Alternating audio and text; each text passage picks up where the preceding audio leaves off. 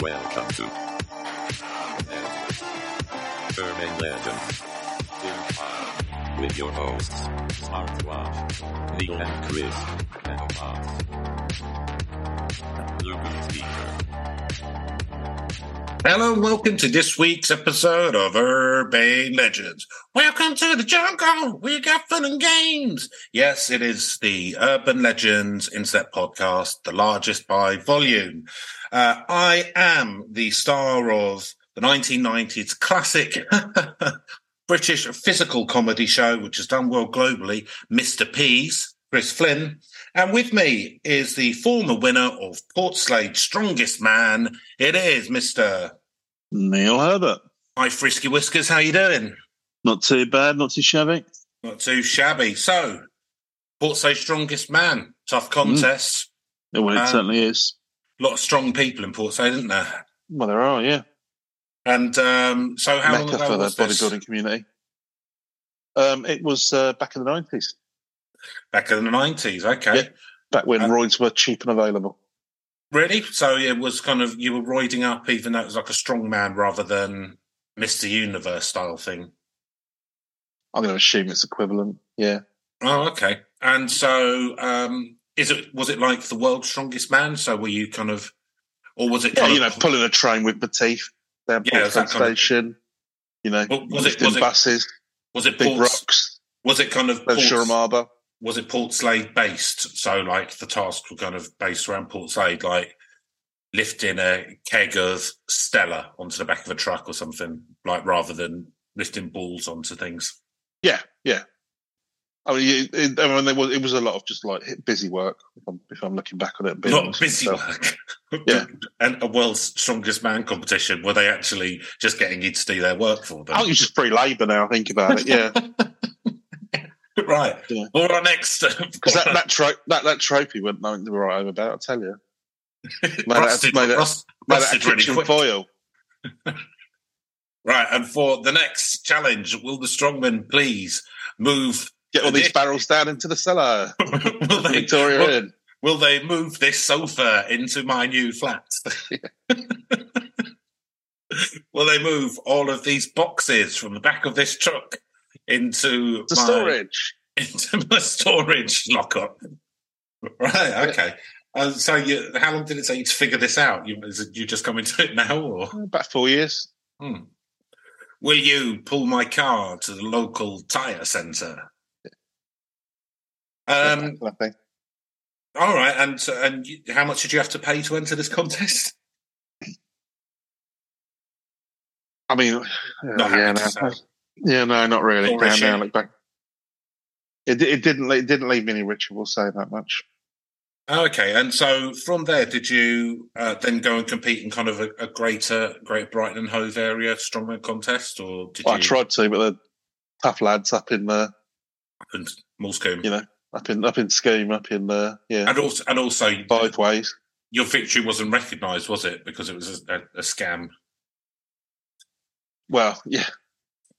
Well, I mean, I'd never actually had to do any kind of like cable tussling or anything like that. They're quite heavy, Chris. You wouldn't. They are quite heavy, aren't I they? couldn't toss them very far. um, d- did you have to like? Did you really struggle when it came to like picking up an anchor and waddling hundred yards with it or something? I mean, murder on the back. So yeah. Oh, I bet. Well, to be I honest with you, the medical bills are crippling now. Yeah, and that's really weird Yeah. as well, isn't it? Considering we The don't have medical, osteoporosis I've got in. Yeah, considering we don't have medical bills in this country. So yeah, Quite a point of just use. goes to show. Are you, do you think that maybe you're being scammed again? I've mean, it That- sounds like it, doesn't it? I've not always invested wisely. No, that's true. And I, and in some ways, I feel like I'm partially responsible what being your manager and all. Well, yeah, you know, for the last thirty years. I've done all right out of it. Yeah, I know. Mm. That's right, Neil. Like I've said to you, keep eating that whey protein powder. Keep doing, um, keep trying to push trees over or pulling cars, and you know, that's all. That's all good stuff. We'll get you into the the greater Great Brighton Hove one. Um, you know, sometime before 2040, hopefully. Did you hear anything about me getting that Game of Thrones part? I was going to play like you know some some big beef. You like that fella, the mountain? Yeah, um, I, I sent them your show reel and they didn't respond. All right. um, I What thought me me pushing twenty trolleys at once? you West. Days car park, West Day. Yeah, I mean, but that wasn't a strongman act, was it? That was you. That That's was my that's my minimum wage job. the dole. The dole office made you get that, otherwise they'd cut Yeah. off your benefits. Yeah. Um, Still, though, it was a feat of strength of some description. yeah, the, yeah. We had that. We had you um, sword fighting um, against a mannequin. Yeah. Uh, one of those uh, pink ones. That people They punch. can green screen up, can't they? Well, I mean, again, like this, this wasn't, and this is where this is where you fell down again. I'm, I'm afraid. Um, this was your show reel. This wasn't actually part of the show. So this was to try and get you a part in the show. Use a bit of imagination. I would have thought. Yeah. Yeah, I mean, and again, Neil, that isn't what they're looking for. And I d- and I really tried to make this clear at the time, and you refused to listen and said that it's my show. I'll have it how I want. Yeah. And so we went with your one, and unfortunately, um, you saying in the show reel, one of your things was you turned to camera and said, "How about that? Stick that in your stick that in your TV show. Send me the check." Right. So I, I just don't think that you kind of under, understood the the filmmaking process necessarily. I mean, we can work on that. We can work on it. Um, there's bound to be another show that needs a big lad soon. They like the bit where I got a bit greased up. Um, I'll be honest with you. I cut that out so that it would get for American customs Oh, okay. because I think that under, I think that under the Patriot Act, that could have been considered an act of terrorism. It's a lot, of, a lot of money I spent on lard there that was wasted, Chris. But there you go. And again, I did, I did Well, tell you not to do that. I mean, you could. It's it's not always easy being your manager. the benefit of hindsight, it's, you say anything. No, no, no. I had the benefit of foresight now. Like you know, I know that you're someone who learns by doing. Yeah. Um, apart from the learning. kinesthetic. Well, Well, um, so uh, are you are you still training, or are you are you are you uh, no, giving up now. Can't be, can't be giving up training? You're solely solely looking for sort of extra work now. Is that right? Yes. Yeah. Okay. Well, um, I'll keep I'll keep ringing round. That's all I can do. Well, Um, there you go. As but said, you know, you take 10% of the cut, kiss 10% of the artist, or whatever that phrase was. Yeah. Okay. I mean, again, like the fact that you've based your entire sort of idea of this on with Mail and I is is another is another issue we've spoken about. Yeah. It's a very, very accurate depiction of uh, the acting world. Mm, okay. The thing is, before you got into management, you um, you, you you were a bit more successful than me, didn't you? Was this Very successful. Yeah. With, Mis- Mr. Mr. Pease? Mr. Pease. Yeah. Yeah. Yeah. Did, did really sounds well. familiar. Sounds, sounds like a bit of a low rent version of something a bit Well, so the Rowan storyline, Atkinson might have done. made well, I don't know. I don't know what you're talking Well, about, to be honest. It was a bit more you're talking- racist. Well, I mean, it's it's a it's a story of someone who's uh, with learning disabilities who's slipped through society's uh, the social sort of safety net and lives in a bedsit. and his best friend is a is a doll, and he goes, "Oh, dolly." And the sort of high physical hijinks he gets up to while sort of trying to trying to navigate navigate the world, but without really understanding it, and everyone sort of having a laugh at him. Seems, seems a bit wrong, but uh, compelling Well, point. it does. apparently. Well, Oh, yeah, it physical, does. physical comedy translates well to all languages, though, doesn't it? I think that's the thing. It does, and what we did is um, we quite cleverly we didn't release it where what, what was Roll, Roll, Rowan Atkinson or something. Apparently he apparently he stole the idea. He was doing something similar. Um, stole it before we did it as well, which is Yeah, that's the most cunning of deals. most Yeah. cunning of all using time travel, presumably. Well, Um, Well, you know what you get, and then you got that on that BBC gravy train back in the day. Um, got that Blackadder money. probably Um, hired Derren Brown to foresee what you're going to do. Oh, God, yeah. did it. Well, less said about that, the better. Yeah. Um, so we didn't sort of try and release in sort of America and Australia and stuff. We went for kind of the, the second secondary market. So we released it in uh, Iran and like the Con- like uh, Republic of Congo, um, Nice. Bolivia, that kind of thing. Um, Yeah. Where they weren't where they weren't getting Uzbekistan, they like a Uzbekistan. Yeah, and so you had kind of stuff. sight gag. Yeah, so you kind of had had stuff kind of um you know, like me me in a in a shopping trolley going oh and uh going through traffic and stuff. Um Nice. uh f- falling into canals. That's a that's quite uh, a famous famous scene. Falling into a canal because I slipped on a slipped on an old burger wrapper.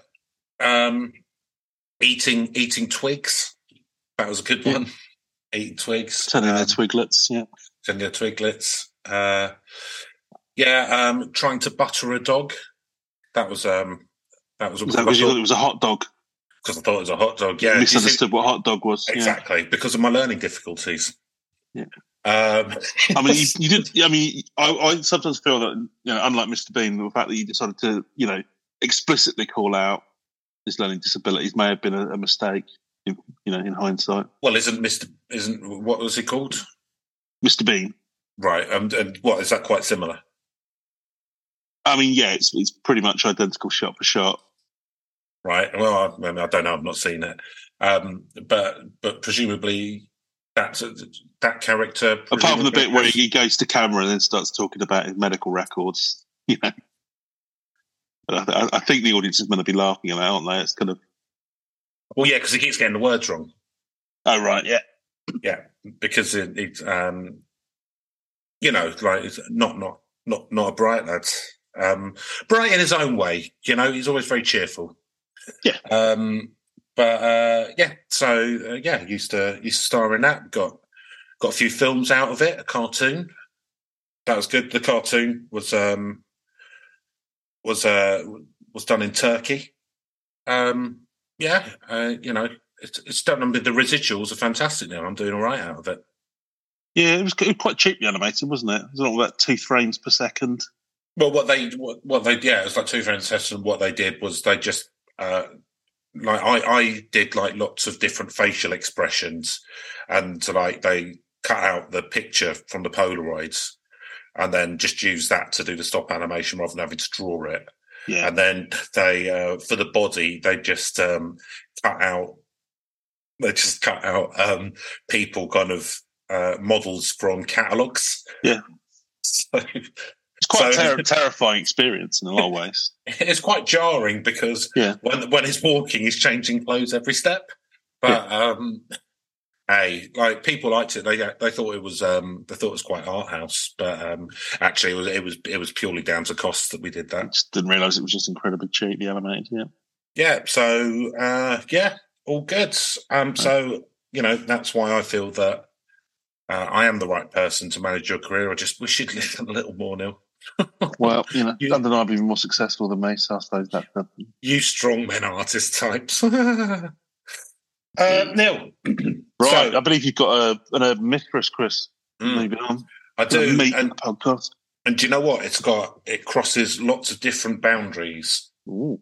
You've got you've got spiritualism, you've got vortexes, you Mm. have uh, Native American stuff, Right. you've got you've got lizard men, you've got time travelers, Mm. you've got UFOs, and you've got people from the lost sunken city of uh, Lemuria, I believe Okay. it's called, which is like a Pacific version of Atlantis. Fair enough. And it is the many legends and stuff of Mount Shasta, which is in Northern California again. Oh, back in California. Back in California. Uh, and it's Mount Shasta, of course, not to be mistaken with Mount Shatner, which is the thing which you're currently building, Neil, isn't it? Which is uh, up in Scotland. You're carving out a big, a big relief William Shatner. William Shatner on on a Yeah. on one of the Gorns. Yeah. Um, how, how are you getting on with that? It's meant, it's going to be the, it's going to be the biggest face in the like in in the world, isn't it? When you're done with it, Yes, yeah, yeah, it will be about three hundred foot high. Mm, lovely. Um, and where are you at at the moment? Well, we're sort of doing a bit of replanning because I wanted to do like modern day Shatner, Yeah, and it kind of just looks like a pile of rocks anyway. So right. we're kind of rethinking maybe doing you know like sixties era Star Trek. You know, So, so you, the one which you've got at the moment is uh, indistinguishable from the rest of the rocks. Is that rock face. Yeah, unfortunately, Oh, Yeah. okay. we're having to have a bit of a rethink. Maybe do it in an Art Deco style, and he could have like a helmet with wings on it. Just a suggestion. Well, have a think about it. You know, Have a little think.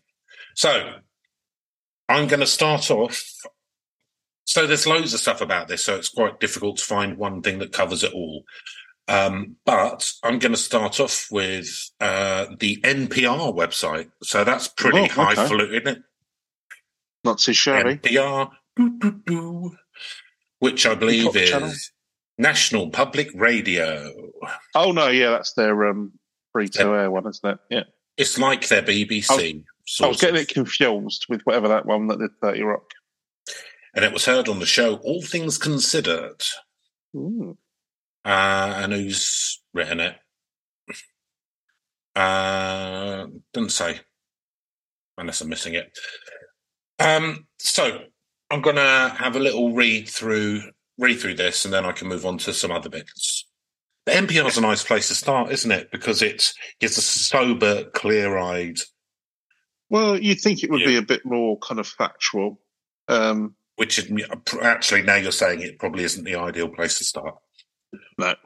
but here we go anyway. so, let's take all the fun out of it first, and then we Yes. can. Uh, yeah, Oh, it's by Stephen Jackson in 2015. cool. A mountain of many legends draws spiritual seekers from around the globe, which is what you're hoping actually happens with Mount Shatner. Yeah. So, Mount Shasta in Northern California is an outdoor adventure uh, destination. Okay. Weekend warriors come in droves to climb the massive snow-capped stratovolcano, camp in the miles of national forests, and enjoy some of the purest water in the state. Mm.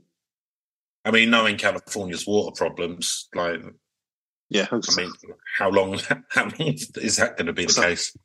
I'll get Chinatown out somewhere else. Yeah. We need more soy. Uh, some visitors, however, come not for wide open spaces, but for healing and transcendence. The mountain has a global reputation as a gathering place for spiritual seekers, Nice. Heeding a mountain's call. I smell cash. Cha-ching! Uh, many of Shasta's spiritual-minded visitors make their way to the to Shasta Vortex Adventures, a touring outfit in the town of Mount Shasta. In uh, it's in a quaint little house on Chestnut Street, just off the main boulevard, right next door to a metaphysical bookstore. This sounds all very woo, doesn't it, so far? Yes. Uh, Ashelin, just Ashelin, she doesn't use a surname, is the founder of Shasta Vortex Adventures. Her company leads guided meditations, vision quests, and hiking and driving tours of the mountain's sacred sites. All sounds on the up and up. I get people from all over the world, she says, pointing at a world map on the wall behind her desk. There's a little pushpin for every client's home country. Uh, I'll be honest with you, having a quick look at the picture there, not as many as we have that listen to this podcast. Ah, Thumb my nose. nice. The map is bursting with pins. They come here for spiritual growth, healing, understanding, and more about themselves, figuring out what their life's purpose is, and sometimes just to feel the energy. The mountain pulls in approximately 26,000 visitors each year, according to the Mount Shasta Chamber of Commerce. And a straw poll of the town indicates many of those visitors never leave. Dun dun dun. Oh, this has got a bit of cult written all over it now. It does have a little bit of. It, it's to. I mean, if, if your way of trying to understand what your life goals are is to go up to a spiritual mountain, I imagine mug is your life choice. Neil, you're being very dismissive. Please, Well. please remember that I'm an animist. I need to open my third eye, don't I, and see what's going on. Look, everything has some kind of energy or spirit, Neil. Yeah. Ev- everything from the sun to the pebble on the seafront. Judith or Dankowski, who came to the town years ago is one of those visitors turned resident. What drew me here was the mountain, she says.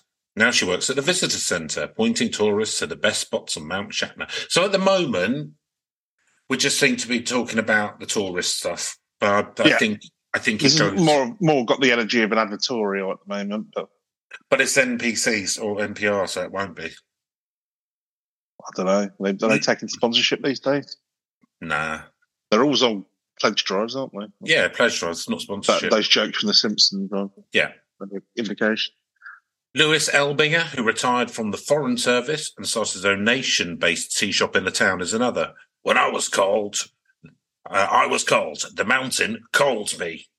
He says, "When I'm walking through the forest, I feel like I'm walking through a cathedral." There is a spiritual uh, channel and author, Diane Robert Robbins, who heard the mountains call while living in upstate New York. It does not matter where you go on the mountain, the mountain's energy is everywhere, she says. It's bliss. Sounds nice, doesn't it, Neil? Bit of bliss. If, if mountain's energy is everywhere, can I feel it from here, do you think? No, maybe you've got to be on the mountain. She, Oh, okay. she said it doesn't matter where you go on the mountain. As long as you're on the mountain, right? You've got to be on the mountain, Neil. I can't Yeah. emphasize that enough. No, fair enough. Write that down in your in your little book. All right, we'll do. Make a note. You done it? Yeah. Have you? Got to be on the mountain, yeah. Feel the Yeah. energy. Yeah. Cool. Have you have you put down what mountain? One in California. Right, close enough. Uh, Native American legends, Ascendant Masters, and a Crystal City. So there are dozens of stories, legends, and myths surrounding Mount Shasta, adding to its mystery and allure. Mm. Back at Shasta Vortex Adventure, Ashelin sits down and explains some of the more prominent theories about the mountains. First, there, there are the Native American stories. The Native Americans have always felt that the mountain was the sacred center of the universe. But they failed to cash in on this. and I don't know that I'm not look, I don't know, but that doesn't seem to ring true. Like that they would think it's the center of the universe because they they're kind of more, So this is like the uh, the North American uh, Mount Olympus, then, or something. Yeah, but again, I'm not. mm, I don't know. I I'm, don't I'm know. not not familiar with Native American sort of pantheon. Do they have like God? Well, they believe. Well, no, not. They believe in different spirits and stuff, and they're kind of animist a bit. But again, it Yeah. depends. It depends on what you know. I mean, Yeah, there is there is no Native tribe. American. no, no, no, it's not a homogenous group. It's there's hundreds of beliefs, different groups and belief tribes. Yeah. systems, but they also kind of believe in sort of stuff coming from the stars and that kind of thing. So that makes me think that this being the center of the universe may be just something that she's decided to make it sound better. Well, yeah. So I mean, it's what you, if you want to sell your mountain, that's what you do, isn't it? Exactly. Uh, they even have stories that talk about it being the home of the creator. Mount Shasta straddles the territories of the Shasta, Wintu, Achumawi, and Atsugewe, and Modoc tribe. Not surprisingly, the imposing mountain shows up on a lot of tribal myths and stories. Hmm. It's especially important to the Wintu tribe who trace their people's origins back to a sacred spring on the mountain. Yeah. They have always done their sacred ceremonies here and they continue to do them to this day, says Ashlyn. Every August they do their ceremonies for just the tribe and their invited guests. Then there are the Ascended Masters. In the 1930s, a businessman named Guy Ballard was hiking on the mountainside when he encountered a mysterious figure who claimed to be an ascended master. Hi, you having a nice hike? Yeah, I'm an ascended master. Fuck off. Oh,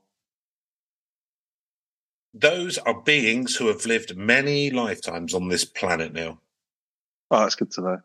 And no longer need to come back to that birth death cycle that we're put in because they've learnt to master the physical plane. That's as descended. So does that mean that when he dies, he'll go?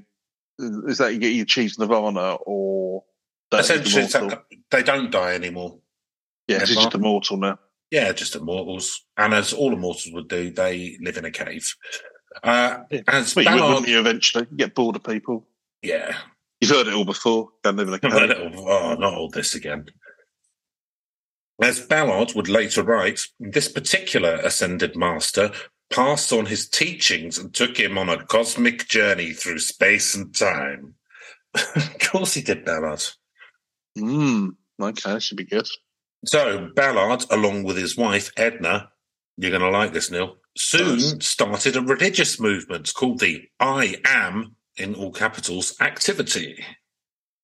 A mixture of uh, Christianity, theosophy, and fierce nationalism. Oh, this has got you know. This this sounds good.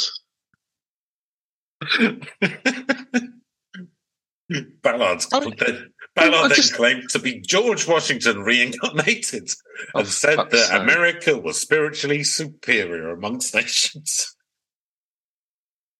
Really.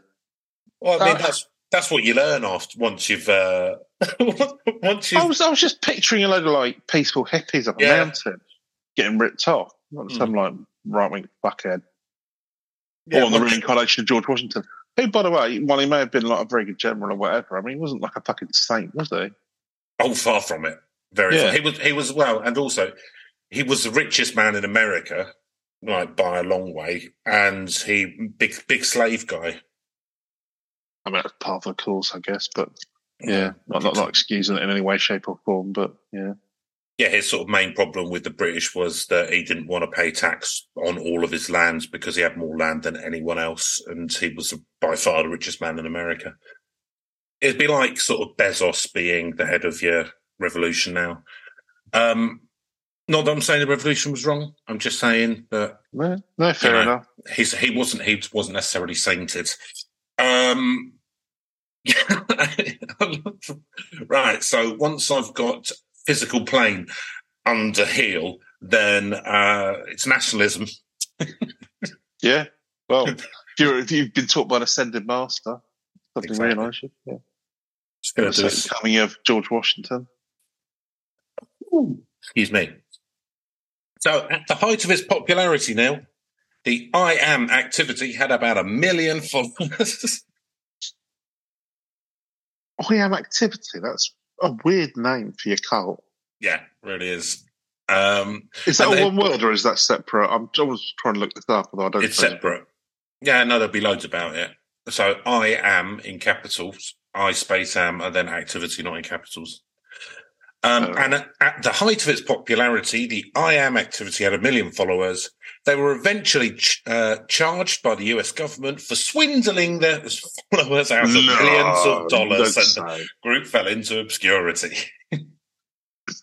what would the Ascendant Masters think of that? They shouldn't be.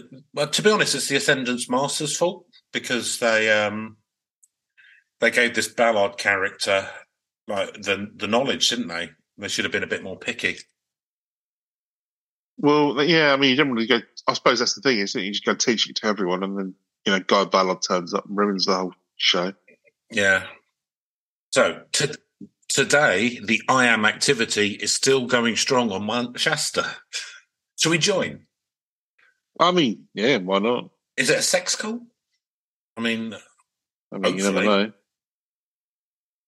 Uh, visitors can learn more about the group's spiritual beliefs at the I Am Reading Room in town. And every August, they put on the I Am Come pageant at the local What? amphitheatre. Are you spelling that? So, C O M E. yeah, so I'm looking here. I, I am is a reference to the ancient Sanskrit mantra Soham.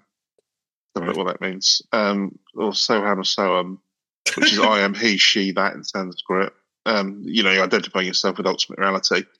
And the divine biblical name, I am that I am. Wasn't that Popeye? That was Popeye, yeah. Yeah. who was who was one of the apostles. Apparently, this is a I will be what I will be, or I am, I am. Ugh, ugh, ugh, ugh. So, yeah. Well, Where's- Where's where's Miss Spinach? was originally a Hebrew phrase, apparently, but uh, oh, there you go.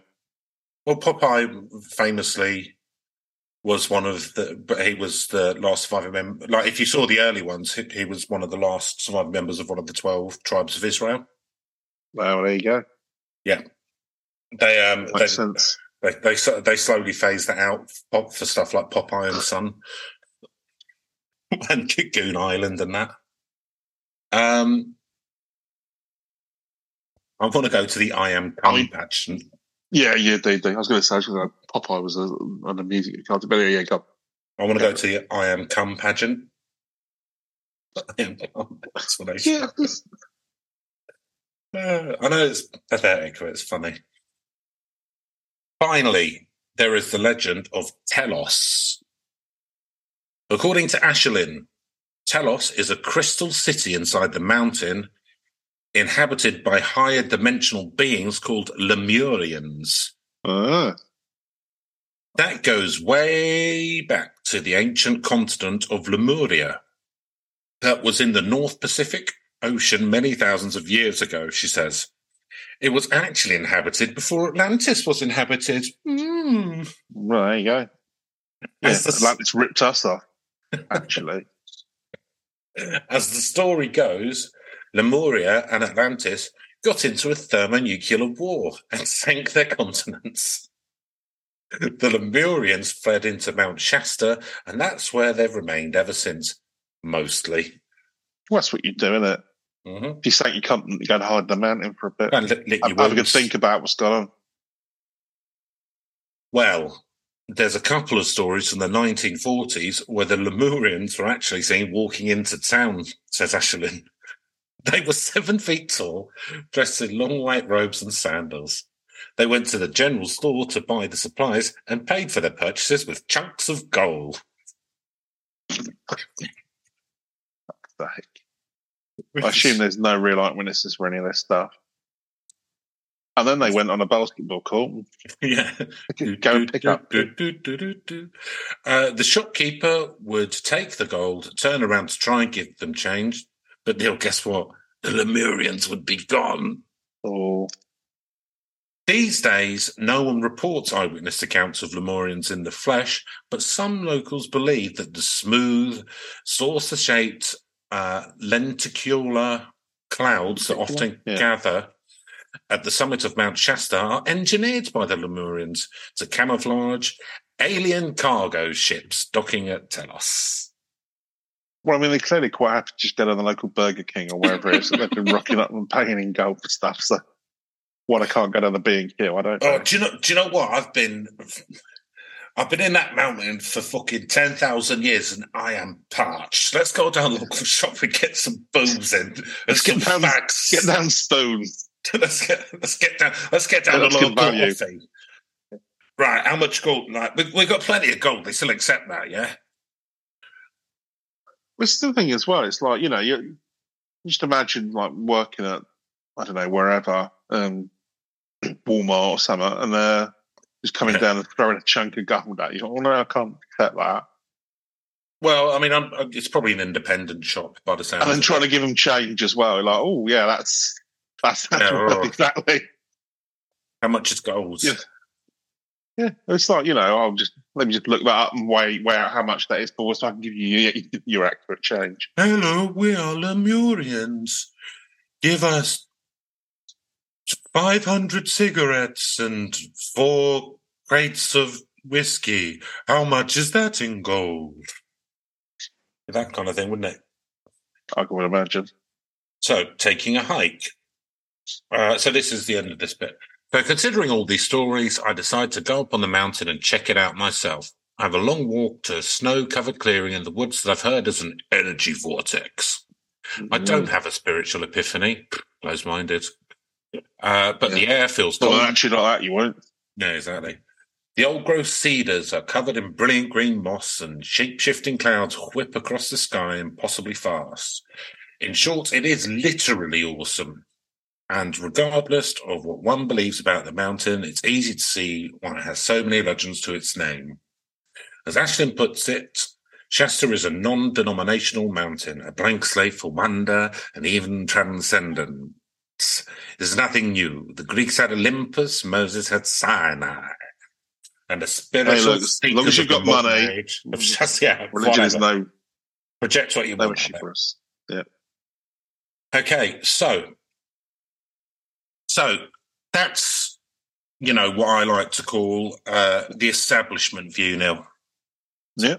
NPR, but I'm going to read now from. So this one has kind of more.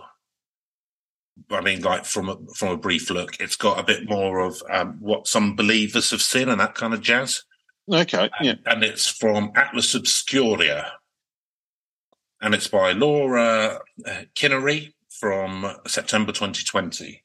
Oh, so recent. Very recent. So there's something about Mount Shasta. Uh, that will be the uh, the cum party thing. Um, you know, like something about Mary with the hair. Um, Yes, So yeah. the California peak striking presence and uh, geological complexity of inspires many believers. So they didn't talk about the caves and stuff in the last one, which is surprising for NPR because there's a lot of caves in it, and they've got a lot of like because it's volcanic. It's got like Yeah. lots of crystals. Oh, okay. Yeah. Yeah, they bought into a lot of the guff, didn't they? It was more talking. I mean, it sounds like she like I don't know. I'm not going to have a go because I don't get off my ass, but it sounds like she basically just talked to that one woman. Yeah. No, so there is a well-known legend that says somewhere deep beneath Northern California, uh, 14,179 foot tall Mount Shasta is a complex of tunnels in a hidden city called Telos, the ancient city of light for the Lemurians. These are the residents of the mythical lost continent of Lemuria, which met its demise under the waves of the Pacific or the Indian Ocean, depending who you ask, thousands of years ago. Lemurians, believed to have survived the catastrophe, are said to have settled in Telos, and over the years, their offspring have been sporadically reported wandering around the area, seven feet tall with long, flowy hair and often clad in sandals and white robes. I mean, it just sounds like another cult, but Yeah, pretty much. apart from the height thing. so, Lemurians aren't the only unusual figures said to inhabit this standalone stratovolcano.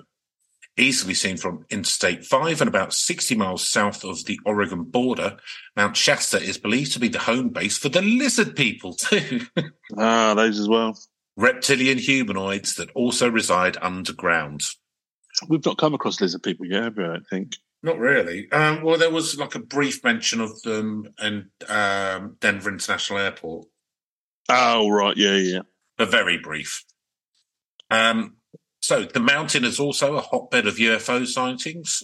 One of the most recent, which occurred on February 2020, it was a, it was actually just a saucer shaped uh, lenticular cloud. Lenticular cloud. Hmm.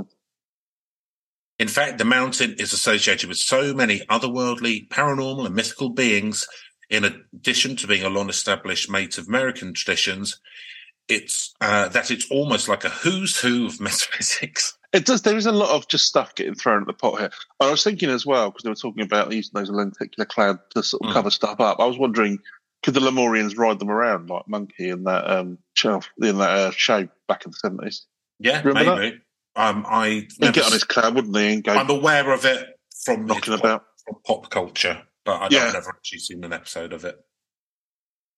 So it's attracting legions of followers over the years, including poet of the Sierras, uh, Joaquin Miller, and naturalist John Muir, as well as uh, fringe religious, uh, religious organizations such as the Ascended Masters, who believe that they're enlightened beings, uh, that they're enlightened beings existing in a higher dimension. So they believe that they themselves are Yeah. existing in a higher dimension. Well, they've ascended, haven't they? So, what is it about this mountain in particular that inspires so much belief? So, I was thinking about dimensions the other day because physicists reckon there's 11, right? Okay. So, I dimension like because I because I I struggle to I can't really envisage anything outside of the three dimensions. I know the fourth Yeah. is time, but I can't really imagine it. So, I don't know. It doesn't like, really lend itself to sort of like you can see diagrams of these things, but it doesn't really. to human Like, it's not. It's not. Yeah, it's not really like comprehensible to your average human being, is it? Nah. So, excuse me. So, there's a lot about Mount uh, Shasta and volcanoes in general that's difficult to explain, says Andrew Calvert, scientist in charge at the California Volcano Observatory. And when you're having difficulty explaining something, try and understand it. Calvin has studied Shasta's eruptive history since 2001. It's such a complicated and rich history, he says, and Shasta itself is also visually very powerful. These qualities build on each other to make it a profound place for a lot of people, geologists, spirituality seekers, and even San Francisco tech folks and hunters uh, gather there from 10,000 years ago. It's one that can have a really strong effect on your psyche. Thing is, because it's there on its own as well. Like it's not like part of a range of mountains. Uh, okay. Yeah. So it's just like one peak Yeah. in the middle of nowhere, sort of thing. So Mount Shasta is one of the most prominent of all the Cascade volcanoes, an arc that runs from southwestern British Columbia to northern California and includes Washington's Mount Rainier and Oregon's Mount Hood, among others. It's so steep and tall that it even creates its own weather, says Calvert. This includes the spaceship-looking lenticular clouds that tend to form around the mountain, uh, Mount created, he says, by humid air masses that hit the volcano and then go up a little bit and cool off you know, like a cloud does. Nice. Um, but they only contribute to Shasta's supernatural allure, along with its ice-clad peak, steaming uh, fumaroles, and shape-shifting surface that is constantly being broken down and rebuilt by ice, water, wind, and debris. The mountain also sits about 15 miles or so west of the standard arc line of the other Cascade volcano, a move that took place about 700,000 years ago. It's a bit boring. We don't really have a good explanation why it moved out there, Calvert says in a statement that seems to make Mount Shasta's mystery appear more otherworldly by the minute. Not really. The Mount Shasta spiritual legacy goes far deeper than contemporary myths and sightings for Native Americans. In particular, the mountain is a sacred place straddling the territories of the Shasta, Wintu, Achu, uh, Maui, uh, Atsugewi, and Modoc tribes, which can date their lineage, back to a time when the eruption actually took place. The last eruption, says Calvert, was a little over 3,000 years ago. Mm. Shasta is where uh, Gumokuk, the creator, resided, and the original bones of the Modoc people are placed. Says Taylor Tupper, a Modoc Indian of the Klamath tribes, raised in the Klamath Basin just north of Shasta. I always bring offerings such as water or tobacco when I visit. Well, that will stop them having to go down the shop, won't it? Yeah. Yeah. Uh, because I never want to come to the mountain in a bad way. But Tupper knows that there's more to Shasta than that, even. We'd be silly to think that we're the only ones here in the vast universe, she says, pointing out that the volcano is also home to the uh, Matah Kagmi, the Modocs word for Bigfoot. Hey, we've got Bigfoot Oh, here. so we've got a psychic Bigfoot in here as well. Yeah. Which are known as the keepers of the woods. Bigfoots have been in existence as long as our people has, says Tupper. I haven't seen them myself, but maybe I wasn't chosen to see them. I have different gifts. Really, really good at Sudoku. Some people see Bigfoots. He's a, he's a stoical fella. Uh, Imagine if you're the she. person who's, or she, excuse me. Um, well, imagine if you're sort of like chosen to just see Hmm. Bigfoots. I'm just going to think you're an idiot. I can't see it. No, Well, no, I don't think.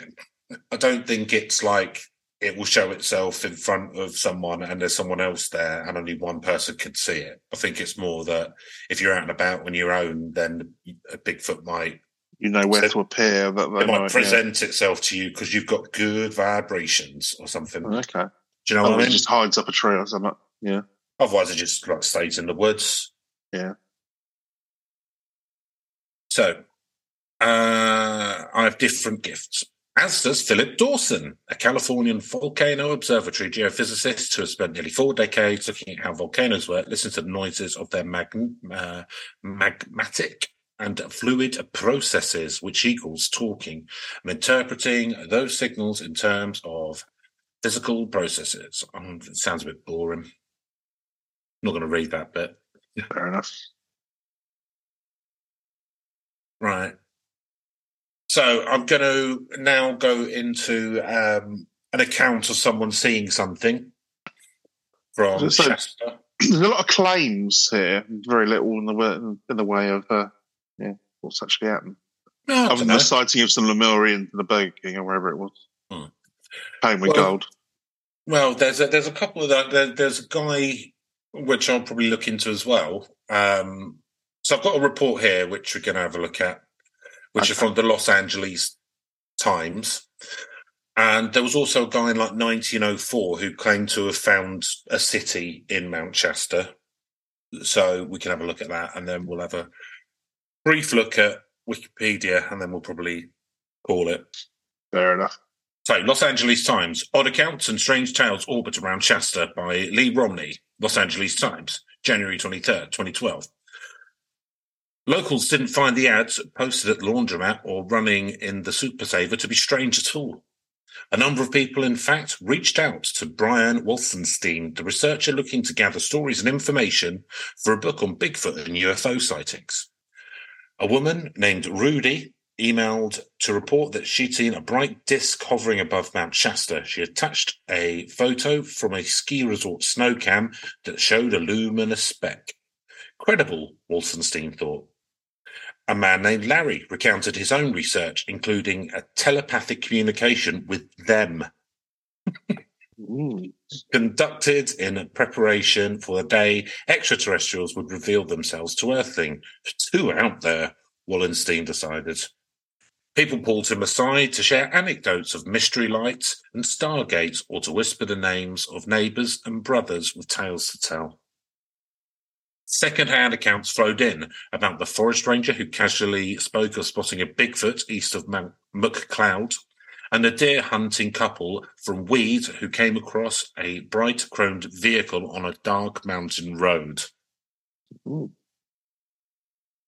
Their stories will die if I don't do this, Wallenstein, a 56 year old computer technician and self published children's author, said recently from his home here. Uh, 21, uh, a two and a half acre sanctuary of sorts for the six cats who service his muses. Mount Shasta, uh, 14,162 foot peak, often tinged with pink alpenglow and topped by lens-shaped clouds, has long elicited awe. When John Murphy caught sight of it, it was 50 miles away, afoot, alone and weary. He wrote in 1874, Get all of my blood turned to wine, and I have not been that wary since.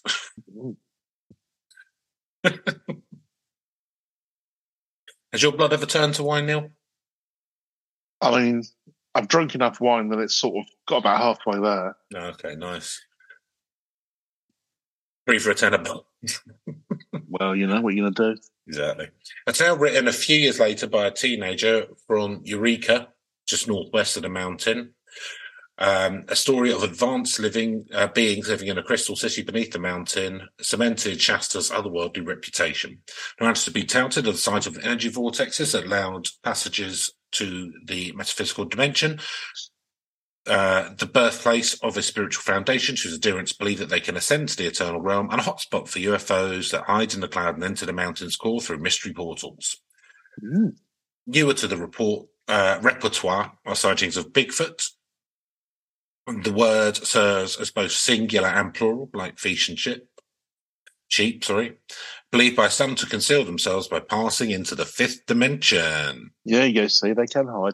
So, well, I wonder, maybe maybe Bigfoots are aliens, Well, that's, yeah, you're not the first person to wonder that. you know. Maybe that's why it's so hard to find them. Exactly. Like Wookiees. Yeah. That's what the Ewoks were based on. they weren't just based on teddy bears so that they could sell merchandising. Definitely not. No, it was Right. about spiritual people. You know, George Lucas had been up this mountain. He was hanging out with the Lemurians. we're like, "Well, I'll tell you what you want to do," but then they had to dumb it down, didn't they? Kids, Yeah, it's true. shame. Uh, Mount Shasta has always been a spiritual drawing, but it's getting more and more popular, says Karen Anderson, a supervisor in the town's visitor bureau, who estimated a fourth of the area's tourists come for that reason. Uh, to assist seekers from around the globe, the Bureau's website includes a list of energy hearers. The shop carries crystals for the spiritual pilgrim. Drop-in channeling sessions are held each Sunday at a spiritual centre, and guides leave soul-cleansing treks up the mountain in all seasons. Uh, oh no, this one's this Ashlyn woman again's turned up. I'm ignoring her. I mean, to be fair, she knows that I get herself some press. Yeah, I know. Tell me about it. Uh, so, uh, with its hot springs and glaciers, the dormant volcano at the southern edge of the Cascade Range has always been sacred to Native Americans, some who view it as central to their creation myth. But it was the Yreka, which is spelled weirdly, it's Y R E K A, teenager, Frederick Spencer Oliver, who blew the mystical door wide open in the 1880s when he claimed that an ancient native of Lemuria had used him as a channel to write a manuscript that described a buried city within the walls, polished as by jewelers through, uh, though excavated by giants. Ooh. Residents who say they speak for the inhabitants of that underground realm have since multiplied. Oliver, No, I'm totally a you know yeah, the spokesperson for the Lemurians. Lemurians, yeah, yeah, absolutely. Uh, yeah, and they can uh, give you whatever advice you want. It's you know, hundred quid, hundred quid for reading. All right, you Oliver- should invest in my uh, travel company. Oliver was the earliest to cha- earliest channel in this area, says uh, historian William uh, Miesse, who put together a vast bibliography of the primary source on the mountain and its lore for the College of uh, uh, Siskiyous. Now, she says you can hardly miss the channel walking down Main Street. Uh, in a 1932 Los Angeles Time magazine article, Edward Lanser wrote of seeing Mount Shasta ablaze with a strange reddish green light from the window of his Oregon bound train. Lemurians, a fellow passenger confided. Returning to the legend uh, further, Lanser was told that tall men from a sunken civilization were known to patronize local stores, buying enormous quantities of sulfur as well as a great deal of salt. Fucking hell. It's a shit diet, isn't it? Yeah, well, they're using this for some sort of mining.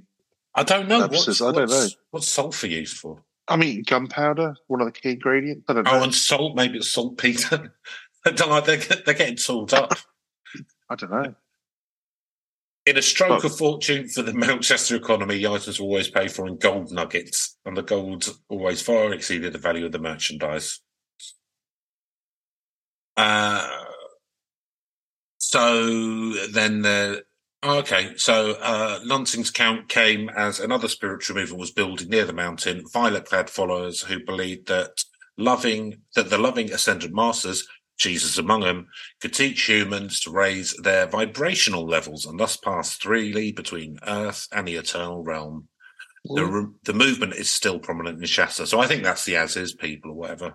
Or I am, Oh, I am. What I am. Yeah. I am coming. Um, as for the UFOs, reported sightings exploded in the 50s and persist today. Uh, appearances by Bigfoot, uh, and also tales of dwarves and fairies flavour the mix. Ooh. Lewis Carroll's White Queen, who famously said, Sometimes I've believed as many as six impossible things before breakfast would feel right at home here. Oh. Said Michael Rosic, a retired College of Siskiyous, a professor who wrote the Shasta Project folklore segment. Uh,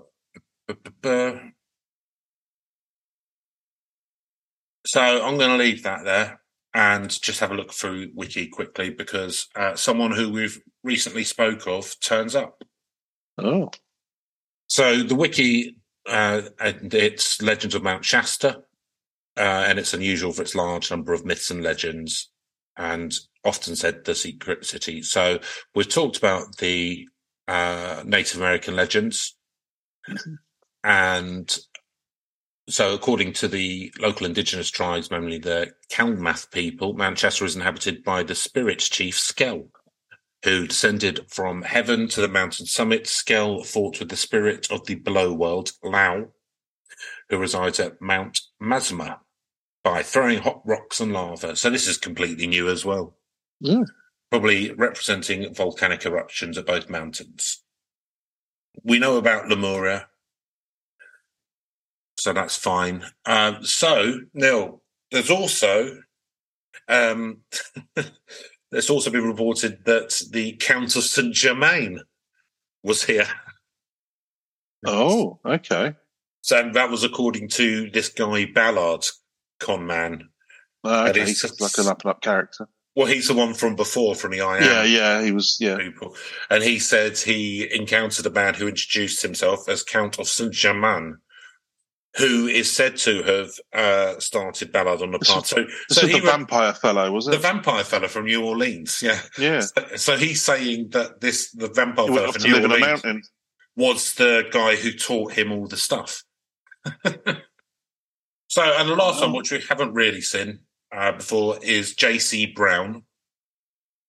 And according to legend, J.C. Brown was a British prospector who discovered the lost underground city beneath Mount Shasta in 1904. Brown had been hired by the Lord Cowdray Mining Company of England to prospect for gold and discovered a cave which sloped down for 11 miles. In the cave, he found an underground village filled with gold, shields, and mummies, some being up to 10 feet tall. He told his story 30 years later. Oh, nice one. Why? Yeah. Do you know what I mean? It's always that. You know, it? bother evacuating that? Nah, just leave it in there. Be fine. Uh, to John C. Root, who. Trust me. So, uh, I mean, this sounds like a lovely con again. He told the story 30 years later to John C. Root, who proceeded to gather an exploration team in Stockton, California. About 80 people joined the team, but on the day the team was about to set out, Brown did not show up and was never heard from again. Ah, yeah. I decided I couldn't. Yeah, didn't feel that good. So yeah, Didn't feel like so, it. Yeah. So I know that it's been like all of them are a bit brief and with, you know, but um, there's a lot, there's a lot going on there, Neil. So I think There's there's a lot of characters getting on there. I mean, you know, all, all from other stories. I mean, I wasn't expecting the uh, Germain Germain to, to make an appearance. You know, Um, I'm surprised if Mickey Mouse is going to pop up at the end or something there. Yeah, exactly. Um, Might, might as well. So there's a lot going on, and so therefore it's all been a bit surface level. But I mean, you know, we've got to keep the episodes to a certain length. Well, so I think we should go through the scoring system. Cool. Okay. So spookiness. Um, I mean, there's a lot of stuff here, and none of it's really that spooky though, unless you're sort of like worried about cults, but it should be. Mm. Um, I'm not. I'm not even really getting, getting much of a bead on because a lot of people have gone in there. There's some Lemurians knocking about from like ancient civilizations, but they seem fairly harmless and they're quite happy just popping down the shops. Apparently, Well, and the, and the good tippers. yeah, yeah, and you know they pay well. Um, idiosyncratically, um, Yeah, there's not anything bad happening here. Do you know yeah, there's just it's not spooky per se. Yeah, I'm gonna have to give it a. I'm gonna give it a one for spookiness because it's just not. It's nothing bad about the tale itself. There's just nothing here that's. It all seems fairly kind of like. What's the word? You know, like something you want to go out and see if it was true, which I'm Yeah. dubious about. But uh, yeah, not, it's not a spooky one. So yeah, one for me. I'm afraid of spookiness. That's fine. Um, so I don't think it's very. I mean, it seems to be pretty benevolent, doesn't it? The mountain, Yeah. and the stuff that's going on around it. But I do think that. I think the cults. Well, yeah, but I, I don't know enough about the cult to know if they were very abusive or whether they were just conners. Do you know what I mean? But they're Um, like an artifact of it, aren't they? So, you know, this just feels like Millionaires Row in Brighton or something. It's where everyone goes. And you're going to get someone near do wells turn up. Um, blah, blah, blah. Yeah, I mean, it, yeah, it doesn't look like very. I'm just really quickly skim reading. Um, it doesn't look like they were a particularly abusive cult. so less less kind of spooky than like a lot of them. Do you know what I mean? Where they Yeah. hurt people loads. I mean, it sounds like it's just on. Um, you know, if I mean, we don't really know what the Lemurians look like, but they're seven feet tall. So if these seven, uh, again, like it's not massively spooky. Um, I don't know. I'm going to give it like it. You know, if you saw like UFOs or you saw a Bigfoot or whatever, I think it would still spook you a little bit. Yeah, imagine, if, imagine if you saw them all on the same day. Saw them all in the same once, yeah, in a cave. Yeah, that'd be that'd be an experience. Mm. So I'm going to give it. I'm going to give it a three now. Um, so believability. Well, yeah. So hundred percent believe that the um, Native American or First Nation or whatever tribes around there, because sort of it's part of their mythos, and I completely believe that they believe in it. Um, the UFOs. I mean, it sounds like a lot of it's to do with the fact that it's got weird, like it creates weird clouds. To me, that's Yeah. what sounds like the UFO stuff. Um, that that there's a that there's lizard people or Yeah. or the a more vampire, a bunch of lizard people, a bunch of ancient Bigfoots. Yeah. Bigfoot's an alien. So mm, I don't know. I mean, it's not. It's a right. So I, I believe that people believe the stuff, but I also believe that there's people who are con artists or grifters there. Um, Yeah. So to be honest, like because of,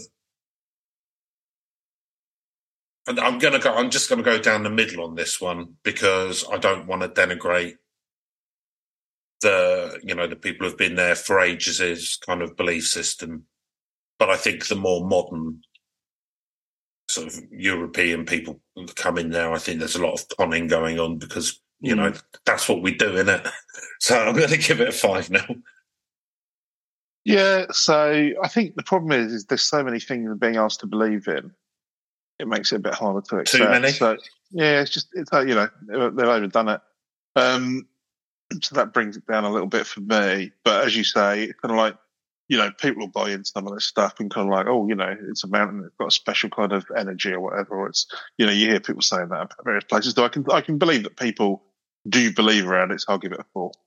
Four. Okay, narrative premise now. Lot to I work mean, with. I mean, yeah, it's it's almost too much to work with, isn't it? You could definitely you could, you could stuff some like a really weird movie. I mean, God, you'd have to What Bigfoot versus the Lemurians? It's a exactly. great You wouldn't know where to start, would you? It'd end up being one of those really awful straight DVD movies that kind of like, yeah, Sounds good. instead some like like five foot Lemurian and a UFO alien Bigfoots versus the guy in a bad Bigfoot costume. Um, yeah, it reminds me a little bit of I can't remember what it was called now. It was um, The Untouchables? No, no, No, it's- what's it called? is that what it is? No, this is something around the properties. There was this book written in the '60s where it was kind of like, and it's just it's like this. It's just full of like, it's all of the conspiracy theories. Oh, the. Expendables.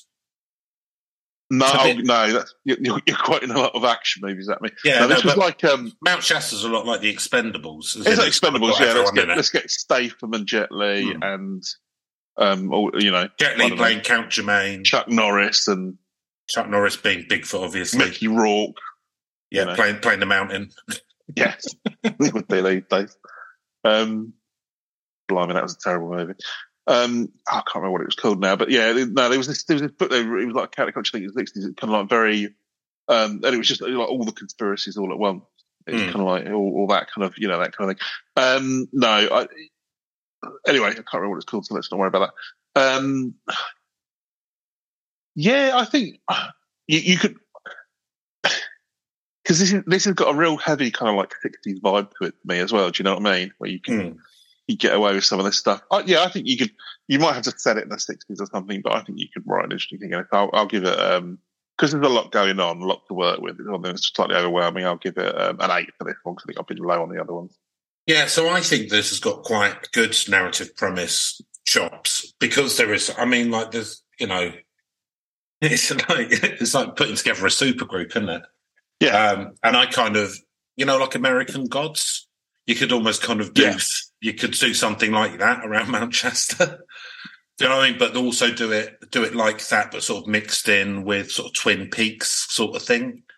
Do you know what I mean? Like it could be Yeah. like you could you could do something you could do something really interesting with it, and the fact that then if people the thing like if you just like chuck a load of like different tales into like one modern thing, you know, it just looks lazy. But because these things are all actually associated with the mountain, you can kind of get away with it. You can get away with putting a load of extra stuff in. Yeah, it either come out really shit or really interesting. Yeah. Whatever, as long as it's profitable. So I'm going to give it an eight. I'm going to give it an eight as well, Neil.